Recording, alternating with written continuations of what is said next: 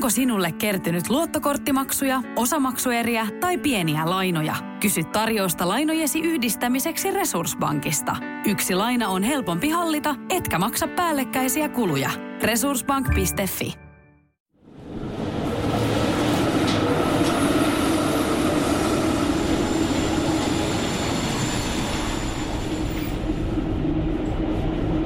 No pitkään minä jaksoinkin väittää vastaan. Pitkään minä jaksoin inttää, että minua tämä sääntö ei koske. Vaan enää ei ole vaihtoehtoja. Minun on vaan myönnettävä, että en minä ole enää nuori. Myös minä vanhenen, niin kuin kaikki muutkin. Jos totta puhutaan, niin se asia olisi pitänyt myöntää itselleni jo pari vuotta sitten. Sillä pari vuotta sitten minä huomasin, että minun krapulat kestävät yli vuorokauden. Ja se pelkästään kertoo, että nuoruus on nyt ohi. Ei nuorilla kestä krapula kahta päivää. Nuorilla ollaan kapakassa pilkkuun asti, aamu seitsemältä herätään töihin tai kouluun ja puoleen päivään asti on hieman hutera olo. Sen jälkeen ruvetaan jo pohtimaan, että pitäisikö sitä mennä tänäänkin käymään ihan muutamalla. Mutta minä en uskonut. Valehtelin itselleni, että ei toi on merkki mistään. Aika ei vaikuta muuhun ollenkaan. Mutta sitten eilen. Sitten eilen. Olin kaverin seurana, kun hän kävi kirjakaupassa. Hän etsi yhtä tiettyä teosta ja sillä välin minä katselin ympäriinsä. Ja automaattisesti, huomaamatta, minä laitoin kädet selän taakse. Sillä tavalla, että laita kädet selän taakse ja nappaa toisella kädellä toisen käden ranteesta. Sillä tavalla. Selän takana. Minä siis käyskentelin kirjahyllyjen välissä, vailla sen suurempaa päämäärää, kädet selän takana. Ja kädet selän takana käyskentely, se on kyllä sellainen merkki nuoruuden päättymisestä, ettei kukaan pysty sitä muuksi valehtelemaan. Minulla ei ole enää muuta vaihtoehtoa kuin myöntää paska todellisuus ja että se nuoruus on jäänyt jonnekin tuonne kauas taakse. Ja minua ärsyttää, tai oikeastaan pelottaa, vanheneminen. Yhdestä syystä. Koska useasti kuulee vanhempien ihmisten sanovan, että ei tässä iässä enää jaksa, ei tässä iässä enää viitsi, ei tässä iässä enää huvita. Ja minä en halua tuota. Minä haluan pysyä liian uteliaana ihmisenä. Minä haluan huolestua kaikesta ja hätäillä liikaa. Minä en halua muuttua muuksi. Ää, tajuttuani, että en ole enää nuori, niin homma meinasi mennä kiukuttelun puolelle. Kunnes tajusin, että ei, minä en enää ole lapsi, minä en enää ole nuori, minä olen nyt aikuinen ja minun on suhtauduttava asioihin aikuismaisesti. Ja siinä minä olen kyllä onnistunut yllättävän hyvin. Esimerkiksi, kun hyppäsin kyytiin tähän raitiovaunuun, niin tuossa edessäni istui selvästi flunssainen ihminen, joka ei pitänyt kättä suun edessä, kun hän yski, vaan hän siis yski niin kuin lapset. Eli suu auki ja kieli ulkona. Ja entinen minä olisi pyytänyt muita matkustajia apu, että heitetään tuo köhiä mulkku ulos ja viedään häneltä hänen matkakorttinsa. Mutta koska olen aikuinen ja teen aikuismaisia asioita, niin minä en sorru tuollaiseen käytökseen. Vaan minä teen mitä aikuinen ihminen tekisi, tai siis tekee, eli kostan kohtuudella. Tai siis kostin.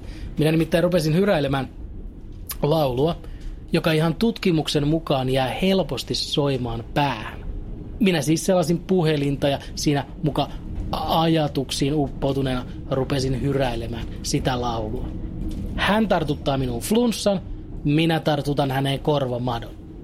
Ja varmasti hän ihmetteli, että mikäköhän kylähullu tuolla takana nyt rupesi ulisemaan. Mutta kyllä se pointti menee perille, kun hän illalla huomaa 15 kertaa laulavansa sitä erittäin helposti tarttuvaa ja erittäin tunnettua kappaletta. Äh, heitäpä perään muuten toisenkin esimerkin siitä, kuinka hienosti olen ottanut haltuun tämän aikuisuuden.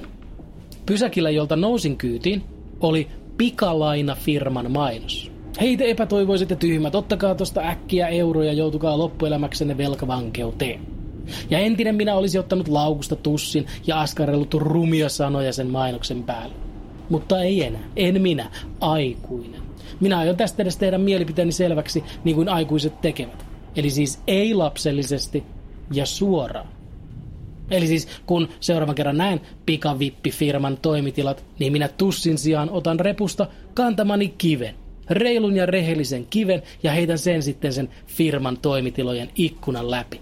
Enkä juokse karkuun tai peitä kasvojani, vaan jään rehellisesti vastaamaan mahdollisiin jatkokysymyksiin. Enkä nyt usko, että kukaan rupeaa minua tuosta kritisoimaan.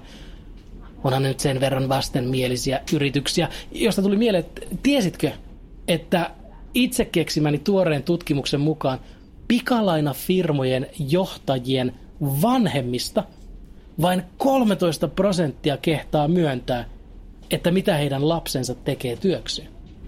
Ja tässä tutkimuksessa tai siis kyselyssä selvisi myös, että useampi heistä on valehdellut tutuille, että heidän lapsensa on vankilassa tuomittuna murhasta, koska se on ehkä vähemmän noloa kuin se, että lapsi johtaa pikavippifirmaa. Enkä ihmettele yhtään. Sitä kyllä ihmettelen, että minkälaista se on se elämä sellaisen henkilön pään sisällä, joka sellaisen yrityksen pistää pystyyn. Hän on katsellut ympäriinsä ja pohtinut, että mitenköhän mä voisin nyt riistää epätoivosi. Joo, joo. Muuten, se todella tunnettu kappale, jota hyräilin vierustoverini kiusaksi, se minun piti vielä kysyä, että kumpi on pahempi? Se, että hyvin tunnettu kappale jää pitkäksi ajaksi pyörimään päähän, vai se, että joku puhuu jostain todella tunnetusta kappaleesta, mutta ei mainitse sen nimeä. Eli siis päässä pyörivä kappale vai se kiusaava uteliaisuus? No, nytpähän se pitäisi sinulle selvitä.